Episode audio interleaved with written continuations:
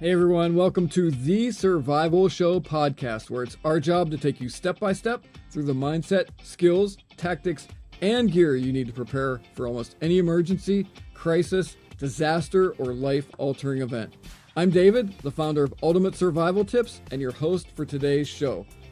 So every week, I'll bring you a conversation with a forward thinking world class expert in an area of practical survival emergency preparedness, contingency medicine, leadership, or personal development, all to help you attain your fullest potential and increase your survival IQ. And guys, today you're in for a real treat as we begin an important new 10 part series with Mr. Craig Caudill based on his excellent book, Extreme Wilderness Survival. So today we're going to discuss three proven systems of survival, the five pillars of preparedness mindset, skills, tactics slash teamwork, gear, and I'm going to add supplies onto this list. And before we're all done, Craig and I are going to do a speed review to show you two essential pieces of everyday carry gear that you should have on you at all times.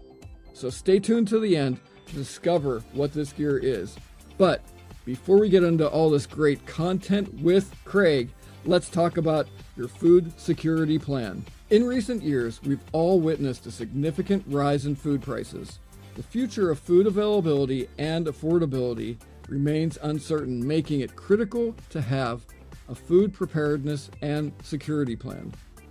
One of the most effective ways to ensure your food security is through freeze drying your own food. It's like having money in the bank, but in this case, it's food.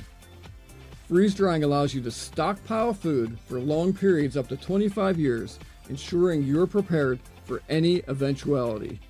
My wife Karen and I have been freezing leftovers, garden produce, wild edibles, herbs, surplus food, meat, eggs, desserts, and a lot more for about three years now, and you can too.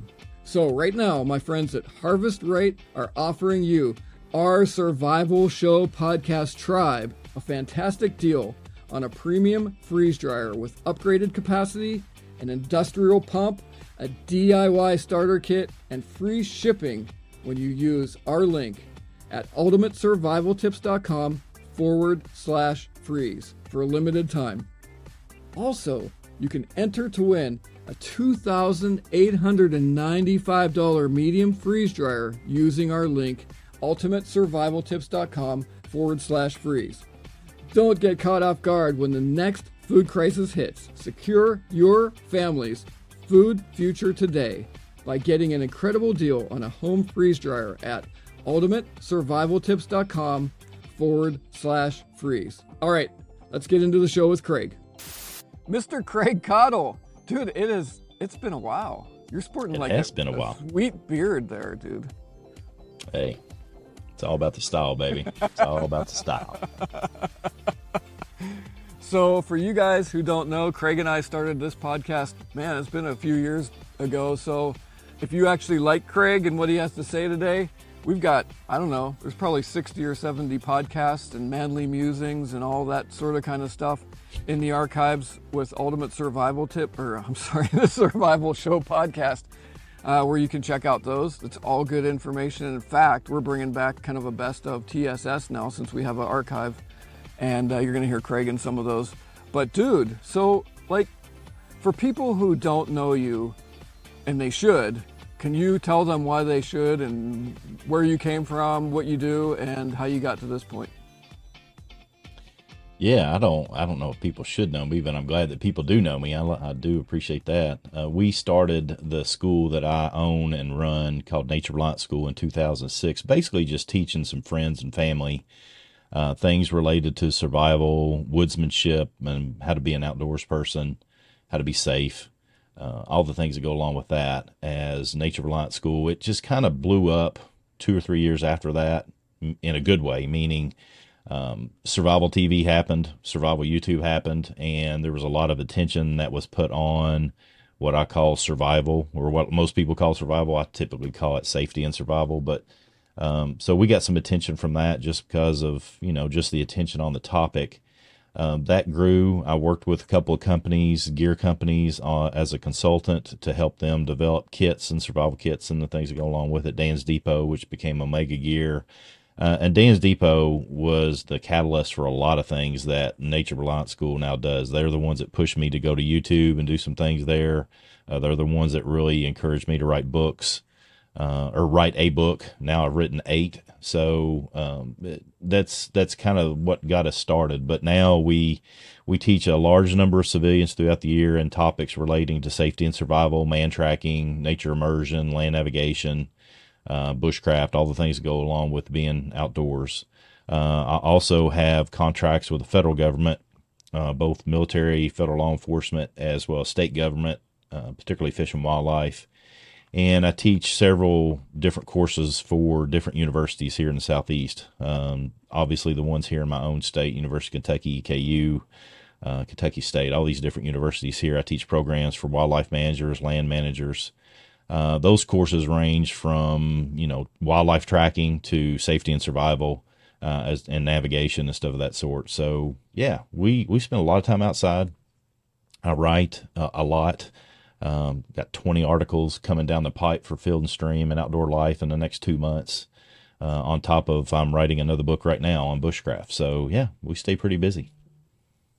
Nice. And being a Kentucky boy, you basically grew up in the woods, huh? I did. Uh, I was very fortunate that my dad was a hunter and he liked to camp. He wasn't much of a survivalist, uh, as what most people in today's world that, that you and I are involved in would call survival. But I guess that's why I, I typically refer to it as safety and survival. What he taught me to do and the way he trained me as a kid is what most people call survival. It, back then, I was just doing it for fun. I thought it was just fun stuff, going out and living with minimal supplies and making a way of it. Sometimes going out and spending time with, you know, a knife or maybe a knife and a tomahawk or something like that back in the day when I was a kid.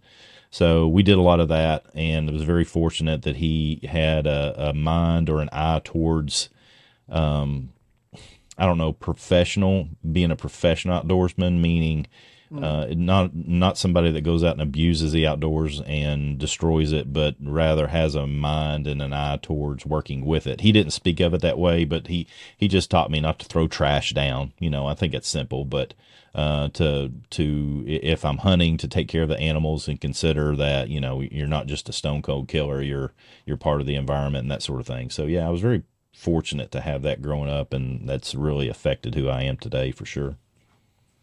Right. Sounds like your dad was very conservation minded. You know, he wouldn't call it that because he, I don't think he would understand it in those terms, but he was. He was absolutely that. Uh, you know, there's a lot of, I guess you can get into the semantics of things and whether you're conservation, preservation, stewardship minded, these are all words that are important in their own right and they're very distinctly different. And dad wouldn't think of it that way, but he did instill some of those values in me for sure. And, and I've tried to expand upon them and I write about them pretty regularly for different organizations and, and teach them at the university level now. So that's, it's a good position to be in. Dude, that's awesome. It's so great you're here. And so let's take all that. And so we're going to be discussing this book, which you all should have. Everybody get this book.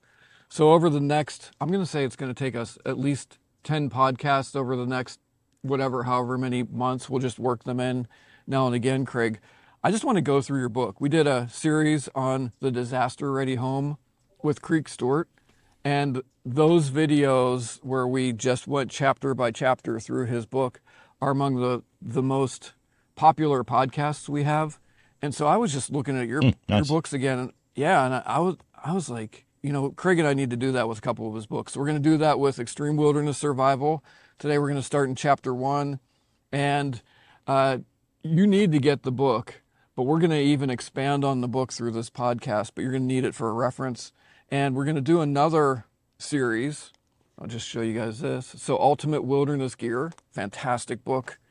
Um, but today, Craig, so Extreme Wilderness Survival, was that your first the first book that you wrote, first full book? Um, yes, sort of. So the first book I wrote, I wrote in third grade. It's called Sam Snake.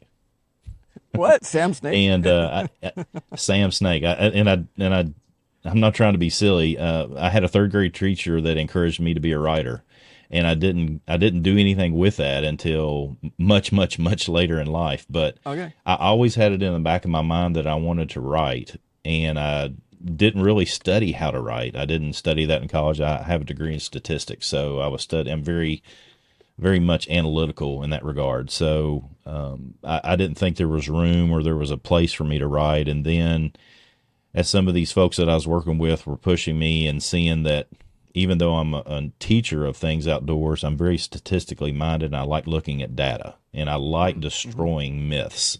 I'm a big fan of bullcrap, lies, um, myth busting, uh, because the things that I like to share help people spend more time outdoors and when they do it, to do it safely. And so when I was looking, when I was being pushed by others to write a book on survival, I thought, you know, what can I contribute that's not already been done? Oh my gosh, there's hundreds and thousands of books out there, I guess, that, that cover the topic of survival. And so I went at it from the ground level, basically use my statistics understanding because that's the way I look at it. And what I mean by that is that instead of writing a book and just sharing my opinions, which is what most survival books are, I looked at the data and what does the data say people need to understand? And so what I discovered by assembling about 200 pieces, 200 plus pieces of stories, uh, how people either experienced tragedy or they died in the wilderness, I looked at those and collected them and started looking at them as data and going, okay, this happened here, this happened here, this happened here, this happened here, and started assembling that data to see the common threads throughout. And then I wrote a book basically to solve those problems. Mm. And that that's what extreme wilderness survival is. That's my first book. It it is basically a book that if you look at it or when you look at it and you read it, you're not going to think it's based on statistics because I don't talk about that in the book, but that's the foundation of where it came from is looking at data going, okay, one of the big problems is people don't know how to communicate effectively. So I'm going to write some chapters on how to communicate effectively and work with others because that's important in survival situations. So that sort of thing makes its way into the book as well as a lot of other things that are not in your typical survival book, but quite frankly, there's a reason a lot of military and, you know, high um, highly trained people use my book on the federal level because they know. I mean, they study it as a textbook for survival for good reason. Uh, it it is it's data based, it's factual based instead of just my opinions on different topics. Yeah, one of the hallmarks of the book, Craig, and correct me if I'm wrong. Every the beginning of every chapter has a story about uh, about a actual situation that people had gotten in. Yeah, and quite frankly, this is one of the beautiful things about working with a publisher and not self-publishing. I'm not saying there's anything wrong with self-publishing, but there's just a lot of things about writing books that I did uh, at the time, especially on the first one, I was just not cognizant of. I was just not good at. And the publishers like Craig, you got to put a story at the beginning of every book. And so I took one of those because they knew my process of development for the book and and so they were like, well, why don't we just put those at the beginning of every chapter? And quite frankly, that's been at the beginning of every chapter of every book I've written. So that it's a hallmark of way a lot of people do things, not just me, but definitely the way I do things. And I think it, I think it's good. It illustrates a story. Typically, the stories at the beginning of the chapters are problems, and then the remaining of the chapter is the solution to the problem that arose in that story. That's if if I was to distill it down to what is it, that's what it is: a problem and then the solution. Yep.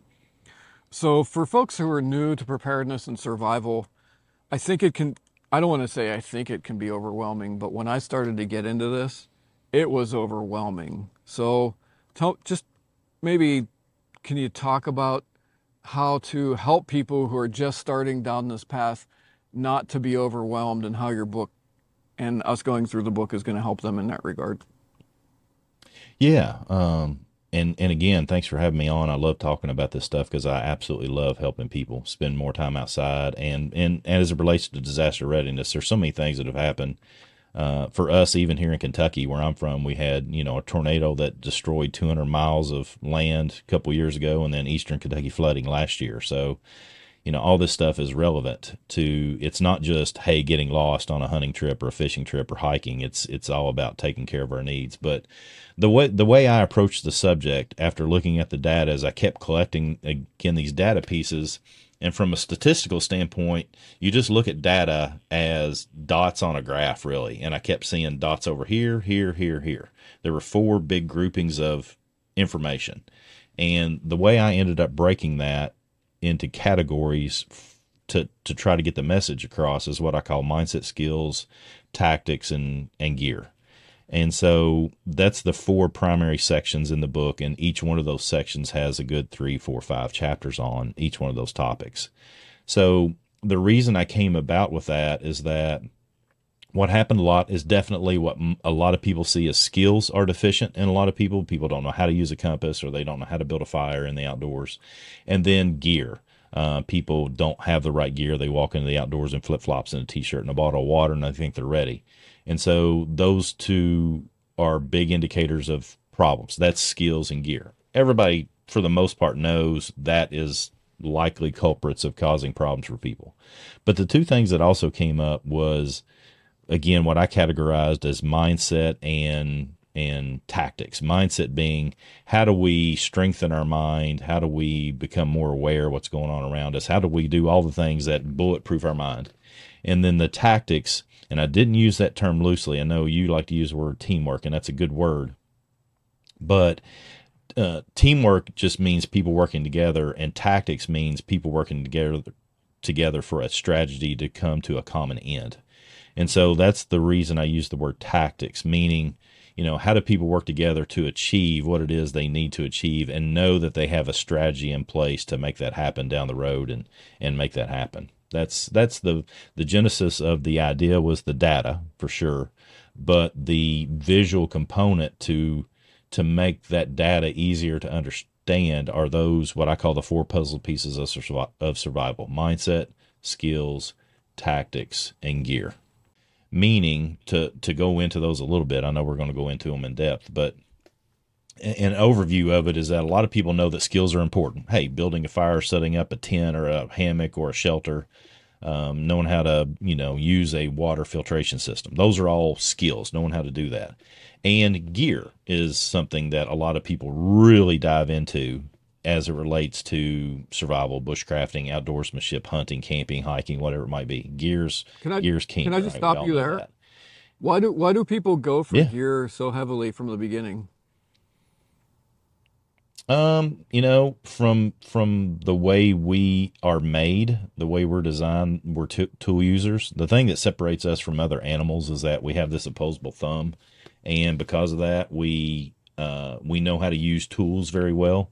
So we're attracted to tools, um, and we have a long history of, as a species, humans, of realizing that these tools have made things easier. And we could really get into the the weeds on this one, but we are geared towards making things simpler for ourselves um, because we realize, hey, when we build a shelter, whether it's a you know a tarp shelter like we might do now, but let's say it was some other younger person uh, 2,000, 3,000, or several thousand years ago, then we know that shelter kept us out of the elements and building that was important. And so we were able to cognitively know that, whereas a lot of animals can't do that. So that separates us. So we're, we're to, we are tool users. And because of that, we're attracted to gear because they make life easier. Now, the problem for us in the modern world is that we don't necessarily need as many tools as we have and so we're just attracted to the next shiny, cool thing that comes about because we think that might make our life easier. Mm. When in reality, the and this gets into the training side of things, and that could be a topic for another podcast. But the reality of things is for those of us that are preparing for survival or disaster readiness situations, we actually need to be doing just the opposite. We actually need to be engaging in things, what I like to say is learning how to be comfortable in uncomfortable situations. Um, you know, meaning there's a, I've spent so much time outside. I spend 100 plus nights a year out sleeping out somewhere. I don't have to necessarily do that. I could probably spend a lot of my time just writing and make a living from writing. But being engaged in the outdoors helps me continue to develop the mindset that I feel is necessary to learn how to be comfortable in uncomfortable situations. Uh, I've got people that help me teach classes. I don't have to go out on every one of them, but three weeks ago, I was out in 95 degree heat with nothing but a knife doing a survival class, a knife only survival class. So that goes back to what it is that I discovered in these four puzzle pieces is that the first one being mindset where we we have to develop our mindset and a lot of people go well you're just born with it or that's just the type of personality you have and that's just absolutely 100% not true mindset development can be taught uh, I do it on on a regular basis. I teach people how to do that. The military does a very fantastic job of that. Some people in sports do a fantastic job of that. Uh, missionaries do a fantastic job of that. I mean, there's all different sorts of ways that people have to deal with, you know, sucky situations and learn how to be comfortable in them. That's that's mindset. Skills again is the stuff that's obvious. The the other piece of this puzzle that's not well well, it's just not discussed, it's not taught very well in the survival community is teamwork. Um, I use the word tactics. tactics has a little bit more of an advantage of a word, and it's not just semantics. It's not just choosing a word, because tactics really, from my publisher perspective, was going to be a detriment to the selling of the book because teamwork is a better word, your more understood word. But teamwork doesn't cover what I'm talking about. Teamwork is just people coming together and working. Tactics is where people come together and work to achieve a common end through through strategic means. And so you have to really consider what it is that you're doing as a group and if that group's is 10 people or if it's just you and your wife or you and your kids it doesn't matter who it is uh, working together with people is critical. And knowing that you're not hey just working together for this moment we're working together for a common end which is for us to survive down the road that's that's tactics. So as a whole mindset skills tactics and gear are the four puzzle pieces of survival from my perspective. Good good. So why don't we go ahead and just get into mindset a little bit more? And I think you I think you did a good job. Add anything you want as to why it's first in importance. But I think you covered that pretty well. And so do you have any well, strategies? Let, let, or maybe you can Yeah, let me add strategies. to that. Yeah, go ahead. Yeah, let me add to that because yeah, I, I think I've made the I made the argument that it's important, and I think, uh, or at least I hope people will will uh, agree with me on that. But I, I think we need to understand from a survival perspective, I think we can get pigeonholed into this survival thing, meaning, you know, worst case scenario, when in reality, we can live our best life and never deal with a survival scenario. Um, and part of that is because we do the things that are mindset development on a daily basis that just make us better humans and make us better fathers, mothers, friends, brothers, sisters, teammates, whatever it might be. And a lot of that is, you know, uh, uh, Marines are really fond of saying adapt, improvise, and overcome. I love that. That's a great way of teaching something that I would consider mindset development, meaning you're always looking at a situation. If there's a problem, it's not a problem, it's an opportunity to come up with a solution. Uh, that That's mindset uh, learning how to adapt to situations and learn that there is a quote unquote new normal, for example, is mindset development. Uh, learning how to be, I, am I'm growing much, much fonder. Uh, I've been working, I'm part of a, a council called the National uh, Disaster Resilience Council. It's a it's a hodgepodge of alphabet soup organizations and me, and I'm developed some programming for them, and and it's been quite a work for the last year and a half. And one of the words that we use a lot there that I think is really useful for us here is this word resilience. Um, you know, mm. what it in another word that seems to come up really well is grit. What what what is grit? What is resilience? Um, I had a good friend of mine. He came to one of our he came to a SERE class that we were teaching. He wrote a book called Tough. Greg Everett. Highly recommend those of you that are listening get Greg's book uh, called Tough that whole book is how to build resilience and how to build grit. Um, you know, grit might be two chapters in that book. It's a fantastic text on on the things that we're talking about.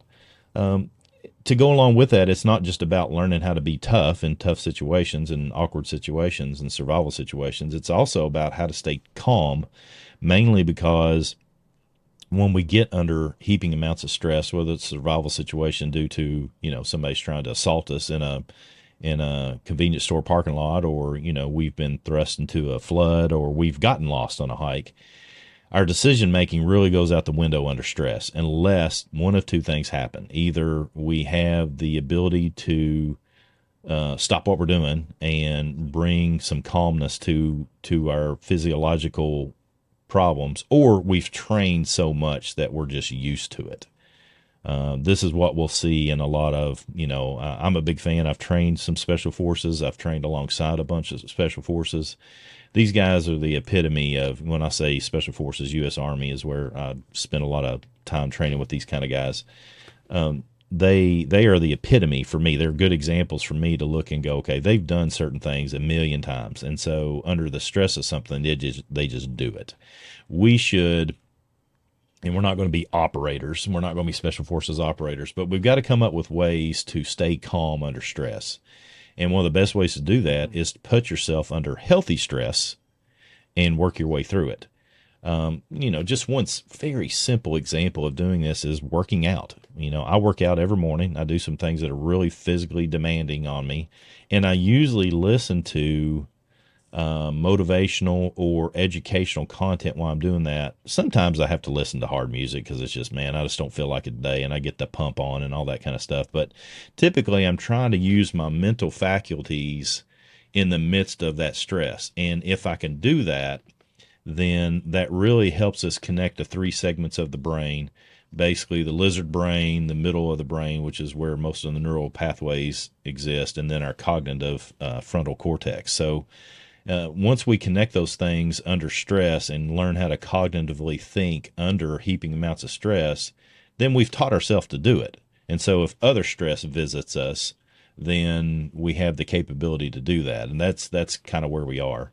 Um, you know, there's some ways to do that. It's, it's, physical manifestation. A lot of people, including myself, I pray, uh, um, I meditate every day, and sometimes there's just, quite frankly, from a prayer perspective, from a faith based perspective, there's just things that I know I can't do, and so I just give it up, and uh, that doesn't mean I don't work towards it. That doesn't mean that I don't look for ways to put legs to my prayer life. I do. I, I have a real problem with it. And I, I hope and pray for you. I'm not that kind of guy. I'm always, when I'm praying, I am seeking ways that I can put legs to the things that I'm praying for in my own life and other people's life. You know, that's not enough for me. And I'm preaching here. So let me have the pulpit a little bit, David. I hope that's okay. But it's, I, I'm not, I'm not the guy to get to, to send you a text and go, and I'm praying for you. Uh, I'm just not that guy. I'm the guy that wants to send you a text and say, I'm praying for you. Tell me what I need to do to do that. And I will offer suggestions to do that. How about I come over and mow your yard for you? I know you've been in the hospital. Let me let me help you with that. And sometimes I just get rude about it and I just go do it because I know people need that. And it's been impressed upon me through my meditation or my prayer, my quiet time, whatever. You know, people have different ways of approaching this. That's just my approach to it.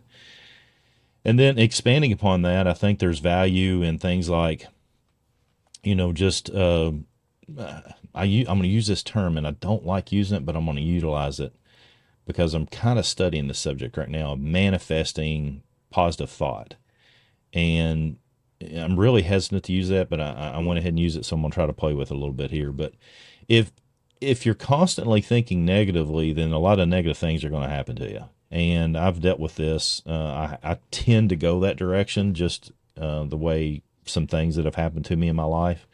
But the more I find, and it's not that I think I'm I can force the future to happen because I think the future happens as it happens, but I certainly do see the value in imagining, even meditating and praying um, on the way I would like to see things happen, and then then it seems like the more I do that, the more my thoughts are filled with ways to get that done instead of being upset about negative things as they're happening. So, you know, some people will call it just a positive thinking. There's nothing wrong with that. I think that's a real simple way of looking at a very difficult subject. Um, that's it's. Um, does that make sense? What I'm saying? Is is all this Yeah, that sound totally makes sense. Does it make Craig. sense? What? Yep, totally makes sense.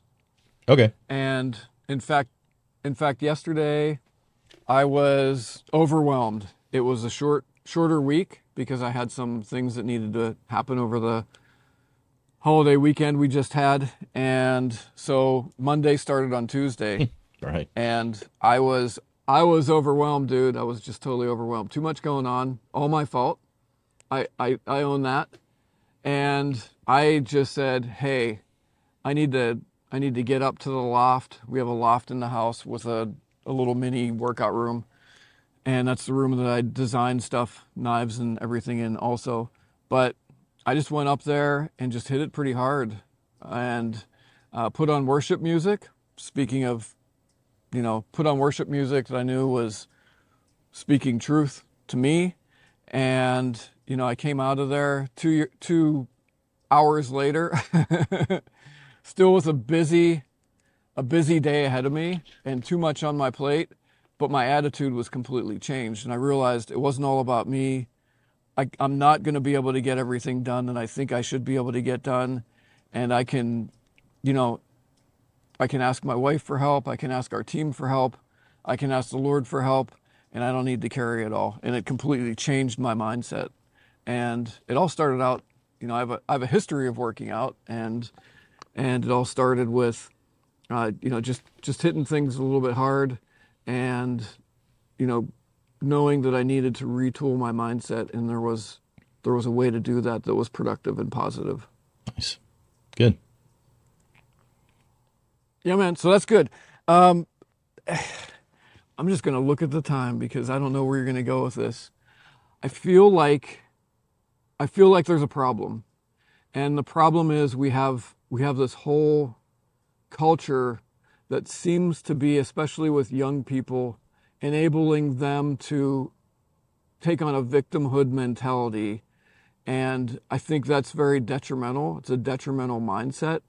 I'm just curious what you think about the problem that we have and that people that are that have had destructive maybe accusatory mindsets towards others how can they get out of that Well, um, every generation probably looks at the generation coming behind them and thinks they've got it easier or they're a problem because they're not doing the things the way I did them. It, it seems to be, and just if I look at history, it seems to be the case.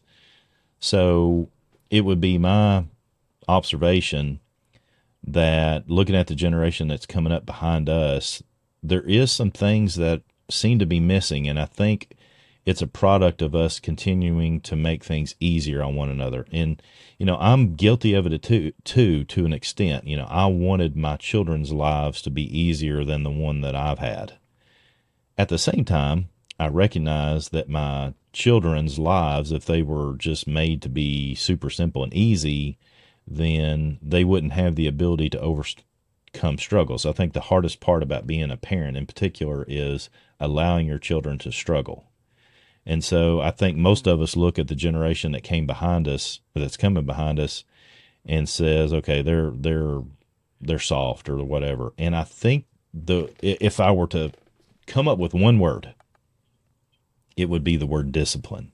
That seems to be missing in the current generation that's coming behind us. And I'm not, I, I just don't see it uh, as much as I did when I was in school and the people that were around me. When I when I say when I was in school, you know, I played sports, but I also looked at the guys and gals that uh, that played sports, the guys and gals that were incredibly intelligent, that studied harder than I did, the farm boys that worked on the farm every day, the the people that stayed at home and took care of little brothers and sisters because they had to. That all requires discipline to be able to do that. It doesn't have to come out of sports or farming or whatever, which were my particular experiences. But there's all these things that force us to be disciplined, causes us to do things when we don't necessarily want to do them, but we do them anyway. And so um, that seems to be missing right now, and I think that's helping to to um, allow this generation that's currently coming up behind us to be missing that. And I think that's a serious problem that we need to help them with. Um, I don't know if that means that we at least influence our grandchildren when we have access to them or the people who are of that age. Like, you know, I've I've seen this as a problem, and and I've got a lot of people around me that continually complain about this generation, um, because a lot of people do complain about this generation, and the complaints are, are are warranted. I'm not saying that that's a problem, but just like I was talking about my prayer life, instead of me going, eh, that's a problem, I'm doing something about it. I started engaging in some volunteer activities where I get to work with kids that are middle school, high school age, and I'm instilling discipline in them because instead of me just complaining and moaning and groaning about it, I'm doing something about it. I number one, I did it with my own children. Um, I, I, put them in positions where they had to deal with difficult situations, and I allowed them to do that, and was there to help them, but not. I didn't pick them up and carry them through all of it on purpose, and that's hard. That's very hard as a parent but I'm also not just a complainer about this generation and not doing anything about it. Uh, that that I see as being a, as significant a problem as the people that don't have the discipline is that people that do have discipline are not taking their ability to communicate effectively and help others develop that discipline. That's good, Craig. I, I think that a couple of things that have already been said here um, in maybe different ways people need to realize they can do a lot more than they think. And a good way to train yourself is to intentionally do hard things. Do something, you know, if you've never been camping, go camping in your backyard. You know, just doesn't have to be the hardest thing. Do it progressively and keep moving forward. So, so back to this whole mindset. In chapter one here, you're talking about systems of survival. Do we, I believe we have a system of survival that's been used by the U.S. military that that you and I have talked about a bit before that you've incorporated. And you know, let's just say, for instance, this actually happened with somebody who went to one of the trainings you and I did together. Two days after we did a training, uh, a friend of mine who was who was at our training here in Pennsylvania contacted me and said, "Hey, I was in a pretty bad accident. The car rolled over flipped, I was upside down, and I applied Stopa. Do you want to tell us what Stopa is? Yeah, so Stopa is that thing that's going to help us overcome those physiological problems that we're experiencing under stress, no matter what that stress is, and whether you're arguing with your spouse over an insignificant issue, you're in a car wreck, or you're lost in the wilderness, it doesn't matter. Is there's got to be something that kicks us out of this rut that we're in where it's causing continued problems. Um, I use an acronym. I stole it straight from the military. Um, uh, when I say stole it, I mean it's part of survival manual and teaching for decades now. Uh, I actually added an A to it, and I discovered after I had done this that uh, Cody Lundin had done the same thing. I don't know who came first, um, but I know that he does it as well. But it, it, he uses different letters. I mean, he used different references for the letters, but very similar mindset. STOPA is stop, think, observe, plan, and actively stay alive. And so, what that means is in any given survival situation, the S represents you just stop what you're doing, you sit down. Okay. Again, I mentioned earlier there's two things to help you develop the ability to work through stress. One is to train through it, the other one is to stop what you're doing, uh, sit down. Uh, when we're under heaping amounts of stress, we have lots of physiological issues, auditory exclusion, tunnel vision, our heart rate rises, blood pressure rises, adrenaline dump. The only way to solve those things again is to train through them or to stop whatever it is that you're doing because once it gets going, we are built for that stuff to stay there because it helps us survive, literally, uh, from a long period of history. So the the T in Stopa means think. And the way I use that is we think about what we have on us, what we have with us that we could utilize to affect our survival. What kind of supplies do we have? If we recognize, okay, I'm missing this, then we then O, observe our surroundings and see what we can take from our immediate surroundings or even farther away if we feel necessary. What can we take from our surroundings by observing it to affect our survival? Then we P, we make a plan. Uh, I I kind of take this really far when I'm training people because I think the planning aspect and at least the communication and working with other aspect of survival is critical because in those 200 stories where I gathered people where they experienced these bad problems, uh, there was a large number of them that were caused by inability to communicate effectively under stress. And so making a plan, communicating a plan, that doesn't mean that you're stuck to it. I still highly recommend adapt, improvise, and overcome. But at least let's make a plan and let's just start working that plan so we have something to focus attention on. And then A is actively stay alive in your head. Have a reason in your head that you want to stay alive, have an end goal, have an end result that you want to achieve, and then then that will help you. Sometimes and we've done training like that. I've done numerous trainings like this where the A that is helping you stay alive is that I'm going to stay alive and exist for one more second. And then you're going to do it another second and then another second or another minute, or I'm going to stay alive for this minute. And then, because there's just times where life just sucks for all of us. And the only way to get through it is to realize, okay, I'm going to make it another 10 seconds and at the end of that 10 seconds, I'm going to do everything I can to make it another 10 seconds. And then by the time you add those up, you're, you're continuing to survive and you've made your way out of a situation. So that's, that's STOPA. Stop, think, observe, plan, and actively stay alive. Good stuff. So let's go ahead and take a look at skills. Um, we're going to go through this extensively throughout the book, but how about some essential skills that everybody should learn? Well, I think the skills go along with another piece that sometimes I throw into mindset, sometimes I throw it into skills, which is basically understand the law of rule threes. And, and that is a very general understanding of what our needs are as humans. And this is where the statistical side of me mm-hmm. comes into play. Meaning, you know, this, right now, what we're discussing, the skills building portion of survival training is where I start to diverge from a lot of people because a lot of people will focus attention on things that really are wasted energy and time yeah, we're basically talking about really? priorities and uh, essentially like what's going to kill you first, right? Yeah, I mean our priorities are survival, law threes. Uh, you know, you, you know, a lot of people in in you know bad weather are going to go about getting the milk and the the bread because they know the storm's coming. But real in reality, you don't need to be worrying about that because it's weeks down the road before you'll starve to death. What you really need is make sure you got core body temp taken care of and you got first aid supplies and things that go along with it. So you know, skills building needs to be based upon our priorities of needs, not our wants. And it seems like, and what I was mentioning is, you know, this is where I, you know, I get off on a tangent and I, and I just don't care what people think really, because uh, that's what I'm here for is is uh, bow drill fire making is a great thing. I teach it in bushcraft classes. We've had to do it in level three classes of survival because we walk in the woods with nothing but a knife in class. But really, that's a contrived situation. Realistically, the best thing to do is carry a lighter in your pocket and always have it with you.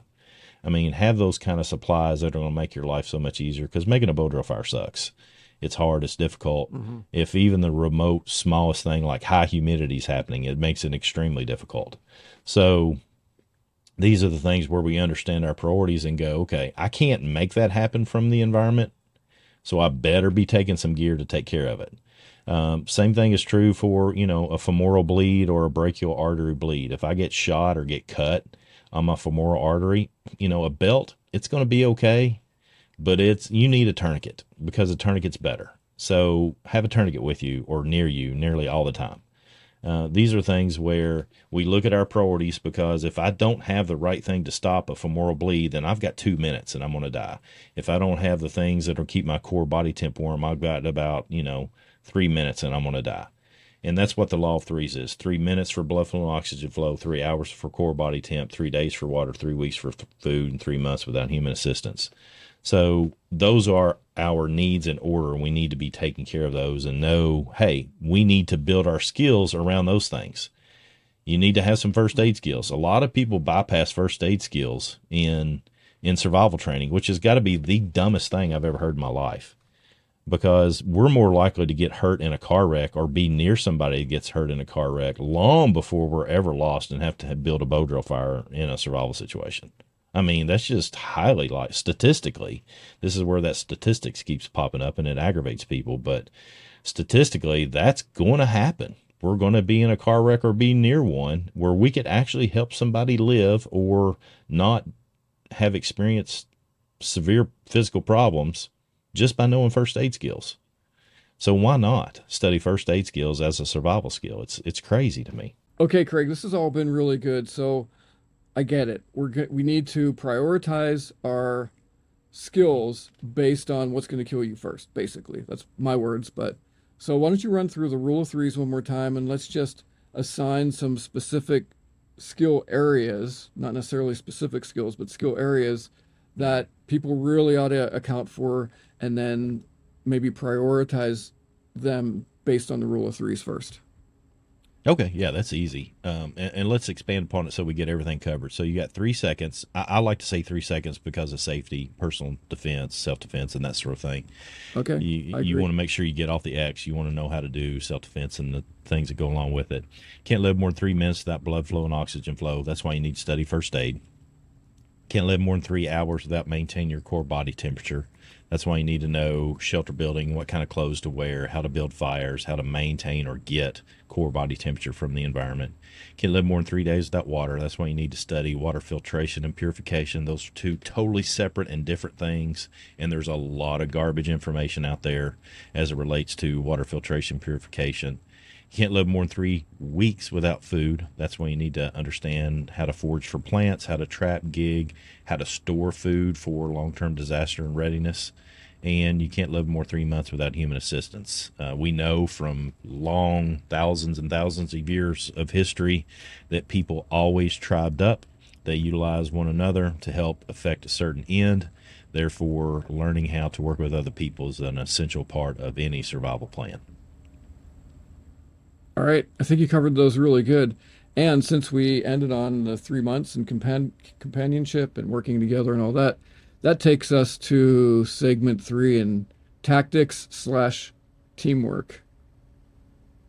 Yeah, I think I think this is a, a if there's one aspect, I think a lot of people understand that mindset is important. They don't know how to achieve it. Mm-hmm. But I think people can buy into that rather easily. This is the one that I get a lot of trouble with uh, people in the survival bushcraft community. I love talking about this because uh, there's a lot in the survival community that are lumps, and they're you know they're going to go off into the woods and live by themselves and live off the land and and or they're they're only focused on themselves as far as it's it's related to inside their own home. And I'm not saying that there's not value in developing your family as a unit. I'm not saying that at all. Um, but typically what we know from historical accounts from like large spread disease, uh, large scale disaster readiness, uh, and lost person situations, all of them are better and more equipped when they can work positively with other people. Um, meaning, if you're in a neighborhood, get to know your neighbors if you're on a farm or a homestead or out in the wilderness or away from people, then you still need to know who's across the fence, you know, a half a mile down the road or whatever. You need to know these people mm-hmm. because in a particularly in a large scale disaster, I mentioned earlier I'm doing some work with the NDRC, the National Disaster Resilience Council. That that council is basically overseeing the study and uh, preparations for a large scale, what they're referring to as a black sky event, what most people in survival community would call an EMP whether that's natural man made. Uh, we know there's legitimate intelligence that says that they're trying to do this. Other entities have been trying to do this for a while, and we've stopped them. There's natural things that can happen with the sun that would cause a large scale EMP. Um, so, in a large scale event of something of that sort, you're going to want to know your neighbors. Uh, the modeling that people that spend their whole, and I'm not talking about the average ordinary person that gets on social media and reads a book or watches a TV show. I'm talking about people that spend every moment of their work life studying these types of events. That's who I'm working with. These people have models that prove that in a large scale event like that, 30%, I mean, in 30 days, 60% of the population will be dead, and in 60 days, 90% of the population will be dead. And so, if that's the case, of the data that is out there, and there's I I used to even even though I study this stu- intently, being with this organization for the last year and a half has proven to me that that's going to happen because there's so much that goes into it. And I've got a podcast on my uh, podcast that discusses that with Stephen Vallant, who's a disaster readiness planner. Anyway, the point being is that that's realistic. It's a very likely uh, eventuality and one way to overcome it is to learn how to work with people that are around you. That's people inside your home, your neighbors, the people in your community. Learn how to come together as a community. You know, our communities are so divided right now. I mean, the, even the smallest of things, like one arrest of one individual, can cause uh, riots and problems throughout the whole country because we're divided right now. Uh, that's an indicator of it. So, do what you can to figure out how to get along with people that are not like you uh, and and when you can't, know how to protect it and take care of it. Um, I don't want to be ooh kumbaya, sunshine, peace, and love either. There's a time that people will try to take stuff that is not theirs, and you need to be the determining factor of who gets to partake in that and who doesn't. So you need to be able to protect it as well. Good, good. So what I'm part of what I'm hearing you say too is if you live in an urban area it's going to be a lot more difficult for you. Yeah, I mean, I've said it for years. The way I like to approach the subject, at least, is that you know, wilderness survival is all about trying to find people, and urban survival is all about getting away from most people. Not all, but most. Mm-hmm. And so, uh, it seems that you need to know you need to know who you can trust. That's important. It's not that you're just working with individuals and everybody, and and again, it's not those situations are not going to be a kumbaya, sunshine, peace, and love, what I call SPL. It's not going to be like that. It's going to be ugly. Um, but you need to know who you can trust, who you can trust to, you know, uh, run security so that you can get some sleep. Uh, we all need sleep. And so it, it might be that the only people you can trust to do that are the people in your house. You need to train on how to do that. Um, so if you're not training on how to do simple things like that, then when it comes time to do it, it's very problematic. I mean, it's simple. I mean, this past year we we lost our electricity here in Kentucky, which doesn't happen very often. We lost it. I, I want to say it was about four or five days, and it was considerably cold. And the reason we lost our electricity because it was cold. I mean, we got below zero, which again does not happen for us here very often. So it's a thing that a lot of people are unprepared for. But one of the things that had to happen is we had to have a schedule of making sure that the resources that we we were utilizing in my home were continuing to run, and nobody fell asleep. So we had around the clock coverage in my home with just my family on security and making sure that that our core body temperature was being maintained in those four days. And so it was tiring, but we had a schedule. We knew how to do it. We had practiced that. We had discussed that. I've trained people on how to do this and so it's it's just something you need to put into practice. That's for sure. So how can people find these people that can be part of their team, part of uh, somebody who can help them execute what is necessary? Man, that's a dollar question, isn't it? Uh, I get that asked a lot. I get asked that a lot. Uh, it, it, you got to look in your communities of people where you're already existing. So if you like to do recreational sports and, and you're playing, you know, pickup ball with people, then find people that you're already recreating with. If you're in a church, find people within mm-hmm. your church. If you're um, uh, you spend so much time at work, you know, strike those conversations up about a TV show, for example. What do you think about that TV show alone? And see what people say when you start talking about survival. You'll find out real quick. Some people think it's crazy talk. Some people think it's man I, I i really like it. It teaches me this or whatever. And then you can start to find your type of people. I think that's one of the greatest things that have happened with survival tv that that you know i i I talk negatively about all that stuff pretty regular, but one thing that is very positive is that it's a conversation starter to find the people that are going to be your peeps, the people that you can trust, the people you can count on. Um, and then find out if you know if they're interested in getting together and training some because that's where the rubber meets the road when you get together and find out well that person can't carry a load or that person can't um, do the things that are necessary they can't stay awake i mean they don't they're just lazy or they're whatever then you need to be able to find those people ahead of time you know cooper said that people don't rise to the occasion the occasion they default to their level of training and so it doesn't matter. People just simply don't rise to the occasion. They they default to their level of training, and so it's it's a matter of learning who can get into the training and at least know how to learn how to be comfortable in uncomfortable situations and come out the other side instead of just whimpering and crying and falling into a heap. And you can do trainings. Craig, I know you're located in Kentucky, and I know a lot of the folks that regularly attend your trainings. Um, if there's something local to you, that's great. If not, move closer to uh, Kentucky and join in on well, Craig's classes. Yeah, right? there's two, there's two, three ways. I mean, uh, we can talk about this later too, but I know you have some online training, obviously, that's free and paid. Uh, I have online training that's free mm-hmm. and paid. Uh, we have in-person training. That's a great way to meet people uh, and find who your peeps are. A lot of my community of people are people that I have met at classes, and not everybody is ready to to engage in serious survival training. But I can definitely find the ones that are at a class. That's for sure.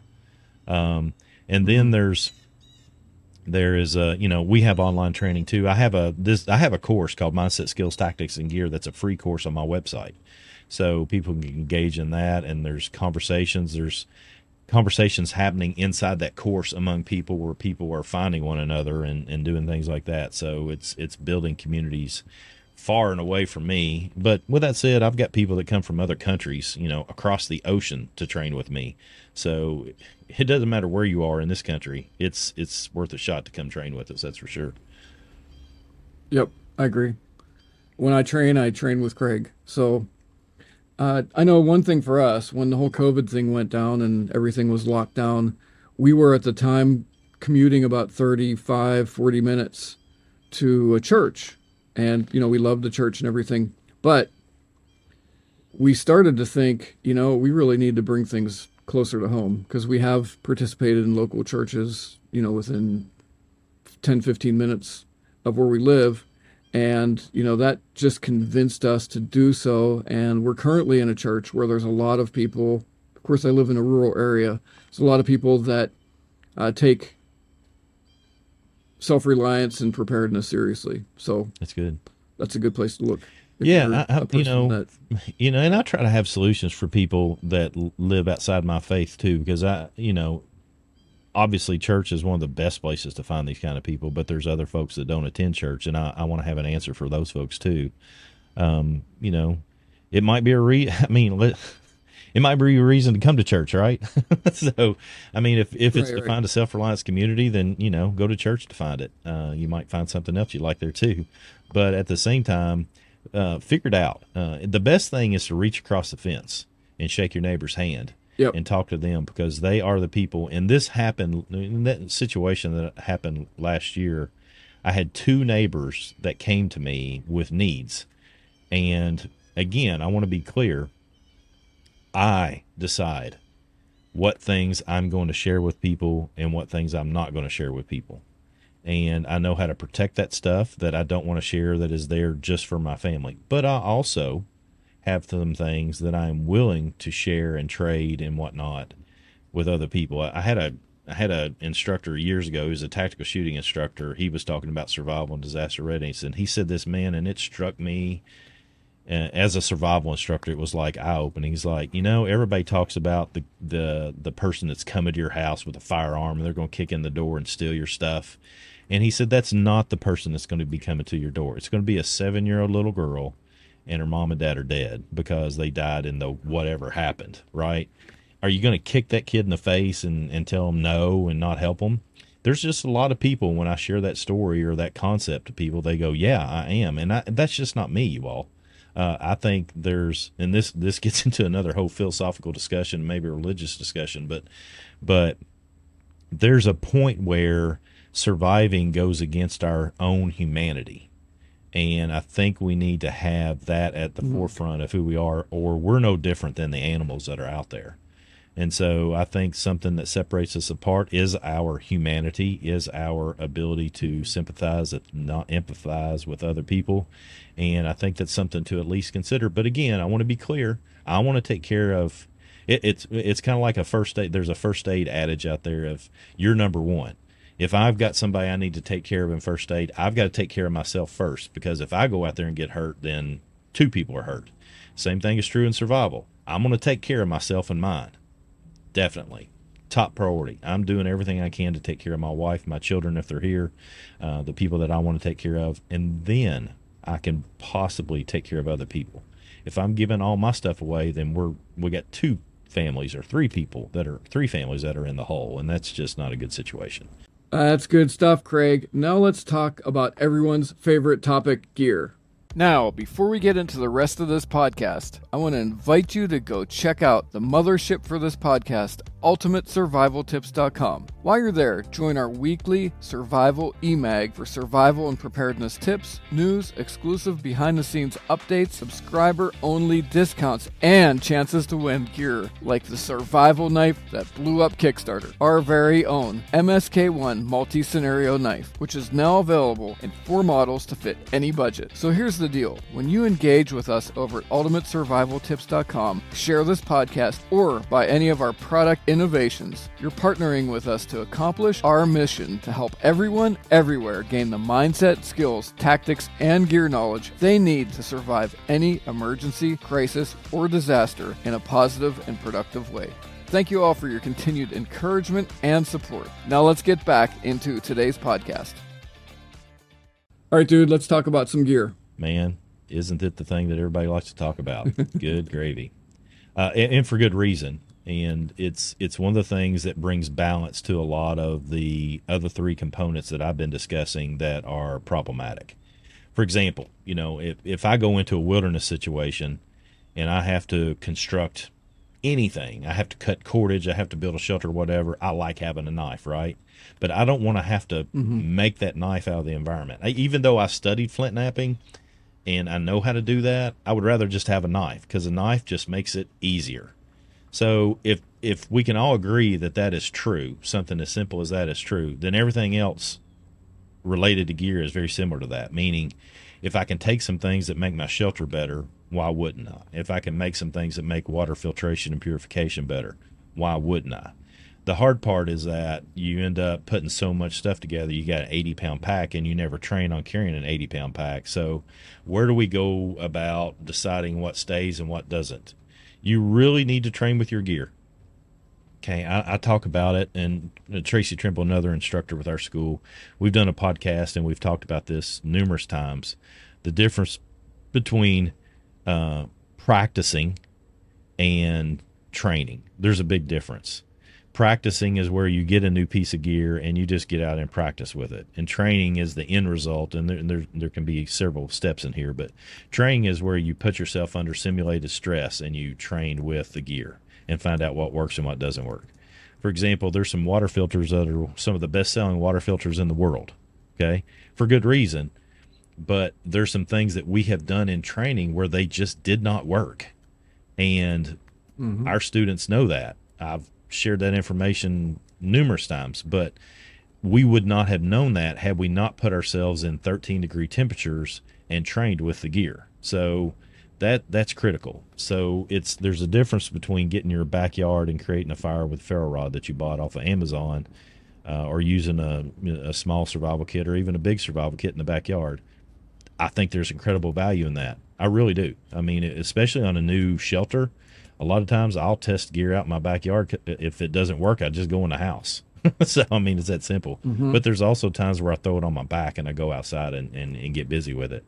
So I think that's the key is that you need to consider it that way, the training aspect of it. But you also need to know that even if you get a recommendation from somebody like me or David, or you pick up my book or the Tiny Survival Guide or any number of these things, these are all fantastic resources but they need to be or you need to read them in in the way I try to present the material that I presented is that I try to present the material so that you can make the best decision for you because your needs are different than mine. You know, 15 years ago I had two kids at home. Now I don't. Uh, I don't. My children are up and out of the house now, and uh, 15 years ago I was much younger than I am now, and so I had a different physical capability. So what I could carry then is different than what I can carry now. And what I needed to carry then is different than what I need to carry now. So what I need to carry in the wintertime is different than what I can, need to carry in the summertime. I mean, these are all things that need to, you can't have a kit that just the end all beat all. This is my kit. It's going to work 12 months out of the year for every situation. It doesn't do that. It ebbs and mm-hmm. flows. And this is very hard if you're in the, the business of what I'm in the business of doing, which is teaching people to, to not give people a list of things and go, okay, get this and you're ready because you're not you need to get that list. You need to get those things. You need to practice with them, train with them. If it doesn't work for you, find an alternative. Um, and and then apply that. You know, David and I are a perfect example. I live in Kentucky. We don't get much snow at all here. David gets snow all the time.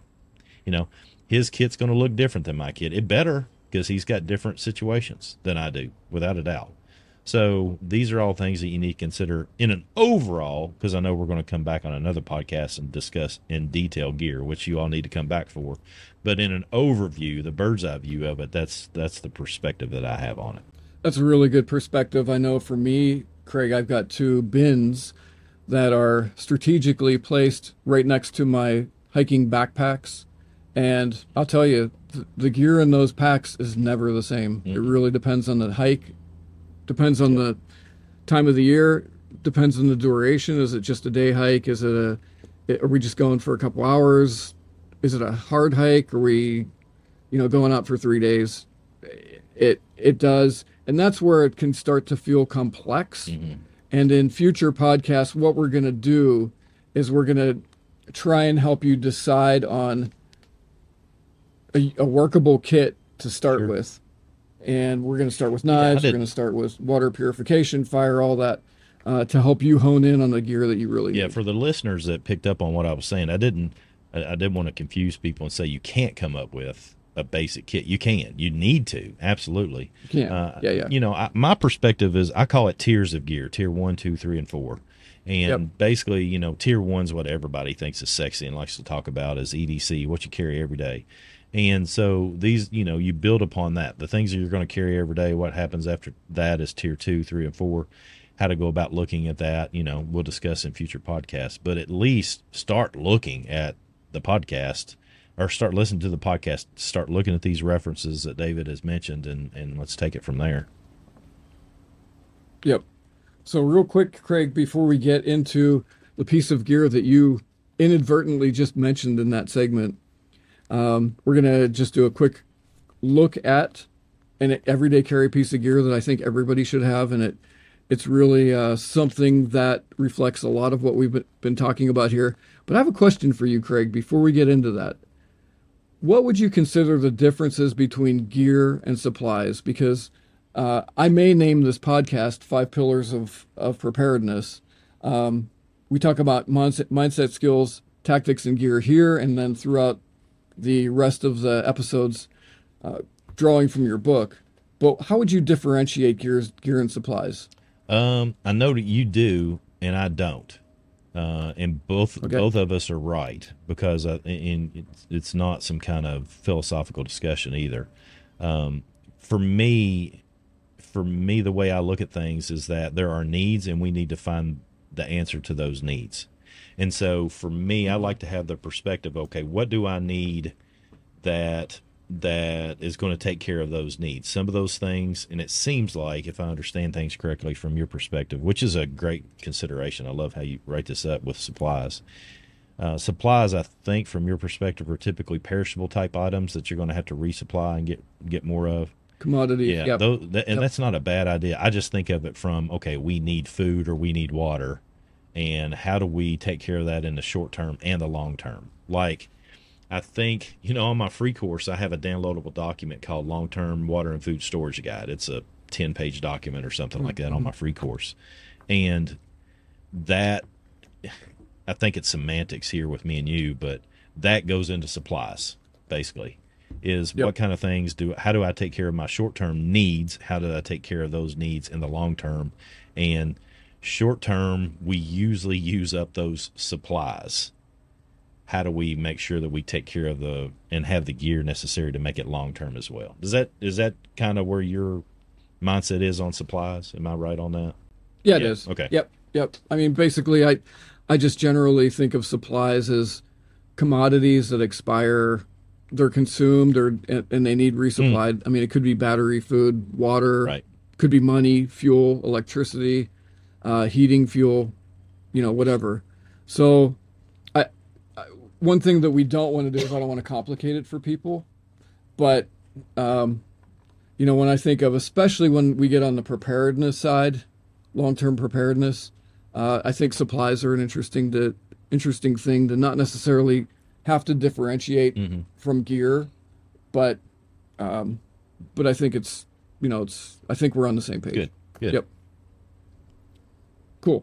So, Craig, I think through the series, I'd like to, because people love gear, I would love to do just uh, kind of like a flash gear review. And today, I'm pulling out of my wallet here something that you and I both worked on Tiny Survival Guide. Um, could we say that we read all these books? I, I saw this commercial for something else. I read all these books. I did all this training so you don't have to. And I, I condensed it down to this that you can put into your wallet.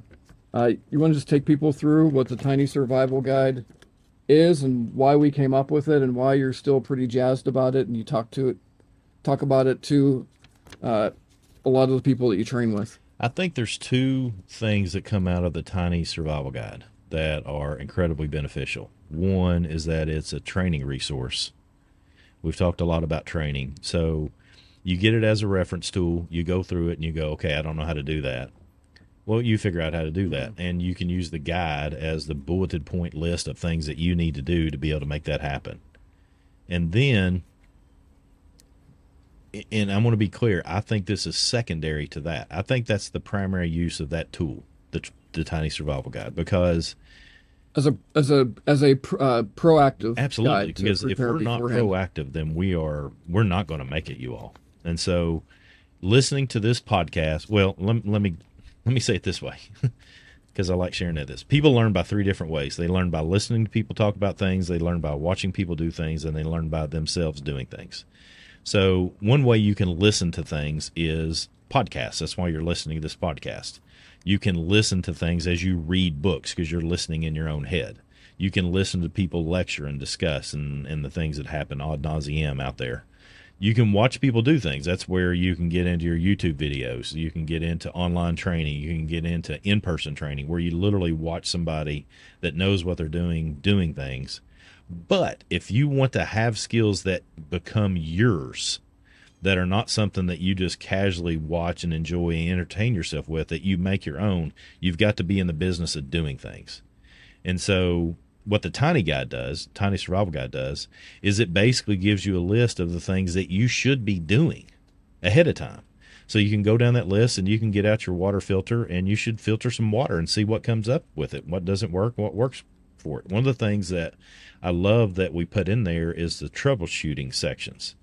The troubleshooting sections, and, and some of it's just built right into the content, but some of it's just listed that directly. That kind of stuff is built off of me cranking out a lot of time in the field, you all. I mean, it's not me going to chat gpt and writing a bulleted list of information and just vomiting that out and me not know it it's me in the field training um, military personnel uh, federal first responders and average ordinary people like me and you that's where a lot of that troubleshooting came from and so the tiny guide does that exceptionally well as a training tool then secondarily i see it as a as a reference tool. Uh, meaning, I just wrote an article for Field and Stream where I highlighted the Tiny Survival Guide in small uh, carry in your pocket survival kits. They asked me to write an article on that. And, you know, I made it clear there, you know, if you're doing survival right, there's going to be a whole lot of just sitting around, not burning resources, not burning water, not burning calories. Uh, when when the situation allows it, so why not have something that you can reference and go, oh man, I never thought about that. But again, I want to say that's secondary, definitely secondary to utilizing it as a, a training tool. Good stuff. So, Craig, since you mentioned Chat GPT, I asked it to review the Tiny Survival Guide. Are you interested in hearing what it said? it said basically what you said. I wrote it. Uh, well, we wrote it. So I mean, I don't I don't care what Chat GPT's got to say about anything that I, that I say. Uh, that doesn't mean that I'm totally opposed to AI. I do use it on occasion to to try to get some different ideas, but you know, you AI is great for some things, but it ain't out in the field with me. it's just not there. I know what works and what doesn't work. All right, guys. So I will not read. if if you want to read the review from ChatGPT, just because I don't want to offend Craig, um, go get the show notes over at ultimatesurvivaltips.com. Click the podcast tab, and then there's going to be a tab there for show notes. You can read what ChatGPT said, which is Craig. It's actually really good. Um, but here's the most important thing, guys guys. We have not only the tiny survival guide um, that we have tested in the field. Part of uh, Craig helped me significantly with uh, four years of survival training here in Pennsylvania. And part of what I did during that is I was, in a sense, developing the Tiny Survival Guide also, along with training with Craig and lots of discussions that we've had and back and forth putting that together. But after that, I also put together the tiny first aid guide. So we talked about the rule of critical rule of threes, we talked about safety and security, three seconds, three minutes. First aid is a big one. Um, you're going to love this. Professionally illustrated. No, I did not illustrate this one. I actually had some professional illustrators, uh, worked with some first responders, uh, proof this with military professionals. So we've got all of that stuff in there. The big thing is we want to get those in your hands. So here's the deal. I want to give you guys a deal. So we want to put these together as a combo and I'm going to give you 50% off. So it's like a buy one, get one free. So you're going to get for the price of normal price of the tiny survival guide, you're going to get the tiny first aid guide too. So to get the Tiny Survival Guide and the Tiny First Aid Guide, go to ultimatesurvivaltips.com forward slash combo. That's going to take you to the combo of these two. And then at checkout, put in combo, C O M B O 50 at checkout for 50% off any number of combos that you want for yourself, your families, or your friends. How's that sound? Sounds good. I'm looking it up right now. That's the beauty of it being in front. see, if, see if you can do it. Uh, yeah, so it's easy enough. That's super easy. Yeah, yeah. Just click on it, and here, here's Craig. I get this all the time. Uh, look at the reviews for the Tiny First Aid and Survival Guide. Uh, what you're going to find is people often will get one, and then they'll buy a bunch of them. So, with at this particular time of this recording, Christmas is not that far away although it's the hottest day of the year here in Pennsylvania. Uh, you want to be thinking about, you know, stocking stuffers and, you know, gifts that have some sort of value beyond socks and stupid electronics that break. Uh, think about the tiny first aid and survival guide. This is a one use, you can use the combo 50 one time per person, but you can get as many combos as you want. Does that make sense, Craig? So you can put in one or you can put in five. And when you go to checkout, we're going to give you 50% off. Good Sounds deal? Like a good deal. Now, Craig, you can't buy them and resell them for that. All right. Craig gets a better deal anyway. All right, guys. So, in conclusion, Craig, uh, why don't you ra- recap a few important points take uh, maybe wrap that into some action steps. For Yeah, folks. I think the big thing is to, and this is a hallmark of the way I like to do things, is keep it simple. The four puzzle pieces of survival are mindset, skills, tactics, and gear. In each one of those, you need to be engaged in something where you're learning how to be comfortable in uncomfortable situations, like challenge your mindset, challenge your skills, challenge your ability to work with others, and challenge your gear in uncomfortable situations. And your level of uncomfortability is different than mine. And so you need to do what is comfortable for you. If that means, hey, you like my neighbor. I've got a neighbor here, and his kid spent the first night they'd ever spent outside in a tent about three weeks ago, and he was he he Nice. he contacted me and said, "Hey, what do you think I should do? Is it you know think it's going to be okay?" And I'm like, "Yeah, it's going to be fine. They're going to have a great time. They're going to enjoy themselves, but make sure that they've got everything they need to be comfortable. Give them some snacks because they you know they're kids. They like snacks. Make sure their bedding is incredibly comfortable." and make sure there's some sort of sound machine in there so so they don't get scared of all the nighttime sounds that they're not used to and slowly over time take that stuff away i mean one of the biggest mistakes i think people make in learning how to be comfortable in uncomfortable situations is they throw everything into uncomfortability and expect people to enjoy it and love it and then move on and that just doesn't work that way so i'm a slow burn kind of guy Right. Yep. you know slowly take some of these comfort factors away and then you know you're ready to, to deal with a lot of stress that's for sure Yeah. You don't want people walking away saying, and you don't want to do this to yourself. Hey, I'm out. Right. You know, whatever. Yep.